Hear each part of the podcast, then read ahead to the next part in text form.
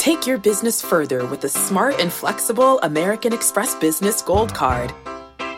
You can earn four times points on your top two eligible spending categories every month, like transit, U.S. restaurants, and gas stations. That's the powerful backing of American Express. Four times points on up to $150,000 in purchases per year. Terms apply. Learn more at americanexpress.com slash business gold card. This episode is brought to you by Progressive Insurance. Whether you love true crime or comedy, celebrity interviews or news, you call the shots on what's in your podcast queue. And guess what? Now you can call them on your auto insurance too with the Name Your Price tool from Progressive. It works just the way it sounds you tell Progressive how much you want to pay for car insurance, and they'll show you coverage options that fit your budget. Get your quote today at progressive.com to join the over 28 million drivers who trust Progressive. Progressive Casualty Insurance Company and Affiliates. Price and coverage match limited by state law. Another day is here, and you're ready for it. What to wear? Check. Breakfast, lunch, and dinner? Check. Planning for what's next and how to save for it? That's where Bank of America can help. For your financial to-dos, Bank of America has experts ready to help get you closer to your goals. Get started at one of our local financial centers or 24-7 in our mobile banking app. Find a location near you at bankofamerica.com slash talk to us. What would you like the power to do? Mobile banking requires downloading the app and is only available for select devices. Message and data rates may apply. Bank of America and a member FDIC. Yeah, there should be some passion. This doesn't have to be boring, boring, boring.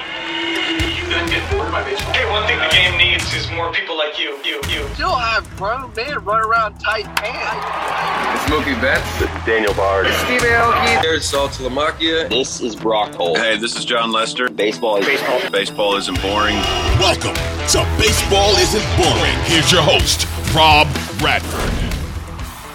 Hey, every day we try to remind you that baseball isn't boring, and it's so important that we keep those reminders coming. That we take the podcast that we do and we pluck out, and in case you missed it, and in case you missed it, some important pieces of these podcasts, which I think highlight uh, the great message that we're trying to get a- across, whether it's newsworthy, whether it's topical, whether it's uh, thought provoking, whatever it is.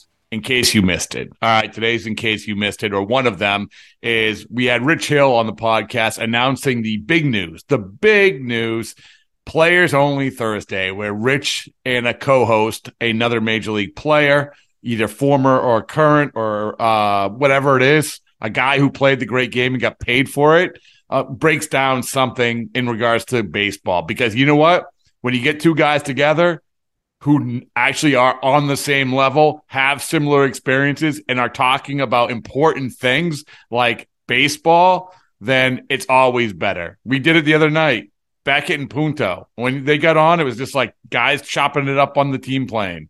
That's what you want. All right. So that's what Rich Hill came on the podcast to announce, and also why breaking down how you have to have balls in the postseason. Basically, that's it. You have to have stones. You have to be able to function. He obviously has shown that he can, but it's really, really interesting him talking, breaking it down about how you have to prepare for that moment which we're seeing throughout the World Series. All right. Another thing that we got into is I asked him, I said flat out, you're going to hear this.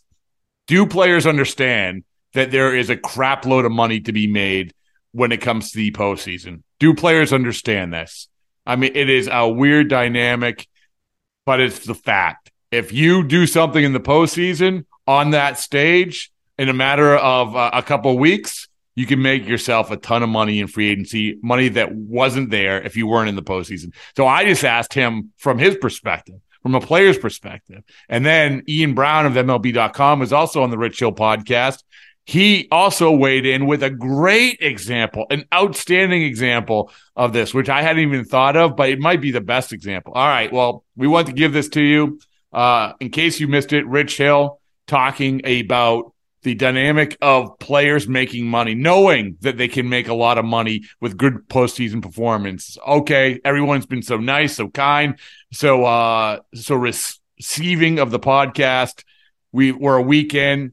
Rate, leave a nice review, uh, listen, and subscribe. We want to get the subscribers up. So there you go. You wake up in the morning, six o'clock every morning Eastern. Boom, there it is. It's right there. All you have to do is hit the button and you're listening. What a joy. And it's free. All right. Here you go. In case you missed it, Rich Hill talking contracts. It's always been baffling to me how much money guys can make in a two week span. Mm-hmm. And right. And so this is a real like everybody who is like claps back at me about this. I got plenty of examples that of, of like this is smart people get seduced by the here and the now. You know, I wrote about it today, like in the Red Sox point of view, which we were covering. Pablo Sandoval, I had an executive say, well, he, after he won, after they signed him to the big contract, after he had an OPS of low 700s, well, he won the World Series MVP. He's good on the big stage, and every day is the big stage in Boston. Oh, God. This is a smart person telling me this, right? Uh, Nathan Eovaldi, Joe Kelly. Obviously, you know, they've gone on to good stuff but they doubled their contracts off of two and a half weeks. I mean, I think yeah, that's right. that's inarguable. And so right. with Vazquez, you look at it. This was his second start in the playoffs. Second start. He had a 500 something OPS with the Astros and what a 38 games with the Astros. Clearly, like since he left the Red Sox, it wasn't trending well in terms of his maximum value in a free agent.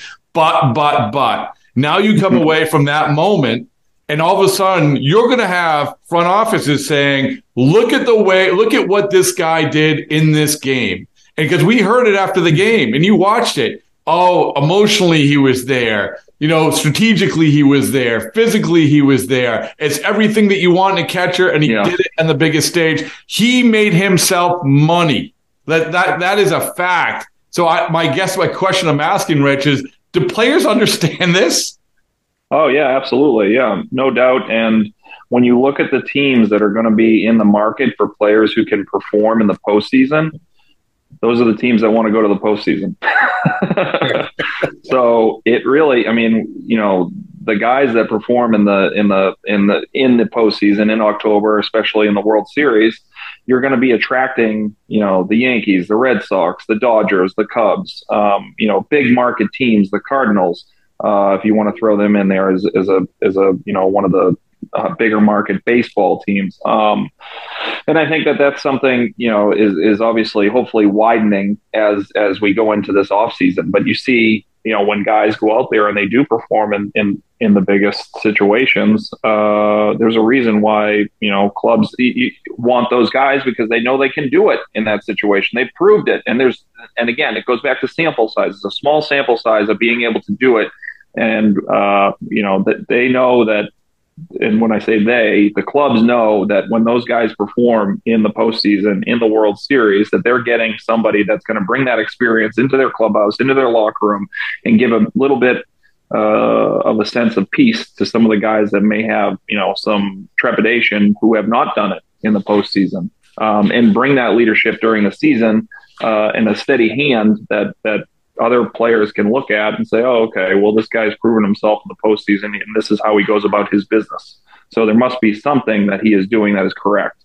Mm-hmm. And now you see other guys going to do that, um, you know, that are uh, that are observing that player, and and you know they will find success, I believe, um, through observation. Um, but when you watch Vazquez uh, you know, obviously perform in the postseason and postseasons um, in the past. You know, he brings that. He has that like, you know, I, you know, uh, you know, I don't give a shit attitude uh, to the to the to the game when he goes out there. And uh, what I mean by that is that I'm here. I am. This is what I have. Take it or leave it. Whatever. I'm going to leave everything on the field. And again, it comes back to the that mentality of the of the boxer. I'm I'm coming at you and, you know, whether you're ready or not, I don't care. Here it is. And we watch him play, um, you know, right now in this postseason, and he has that attitude. You know, if he, if he misses a ball, he missed the ball last night, whatever, who cares? Yeah. Uh, you know, it, it hit off his leg and hit the umpire. Okay, give me another ball. Gets the ball, throws it back, right back into the next pitch. He's not phased by like, oh, you know, like because something didn't go his way he has control of his emotions and he also understands how to perform you know in that situation with that attitude it's all about that attitude about that aggressive attitude that intensity and it's a focused intensity um, that when the game is over and, and you know the final out is made in a, in a postseason game, you know, again, you just go back to saying I did everything I could. That's mm-hmm. it, and it's very simple. Uh, getting to that point is different, but that's the mindset at the end of it. I like how we tied all this together. I feel right. Ian, am, am, I missing an example? But you're really good at recall. I got a, I got a great example, Rob. Um, Derek Lowe in 2004 uh, had a had like a five and a half ERA during the regular season, and he was a free agent, and he actually got Terry Francona and Theo Epstein told him right before the playoff started that he was out of the rotation, and he threw a he threw kind of a hissy fit, and uh, Varitek kind of reeled him back in and then he had just this epic postseason where he became the first person to win uh, three World Series clinching game, all three World Series clinching games. And like, how much money did he make himself? Oh, from the Dodgers, seven, right? Yeah, game seven at Yankee Stadium on two days rest. He six innings, one run. Uh, game four in St. Louis, it was I think seven shutout innings, the clinching game. And uh, he he told me when I was writing the book on the 04 Red Sox that uh, in his free agent year he was having such a, a bad year that he was like I'm fl- I'm flushing millions of dollars down the toilet every time I pitch. You know that was that he said that was actually going through his mind. And then in October he got it he got it all back. He got a who would have thought at the beginning of that playoffs he was going to get a four year deal? It was something like you know forty something million dollars at the time, but yeah, he did it largely based on that postseason, and it turned out to be a, a good contract for him uh, and for the Dodgers because uh, he proved to be that guy.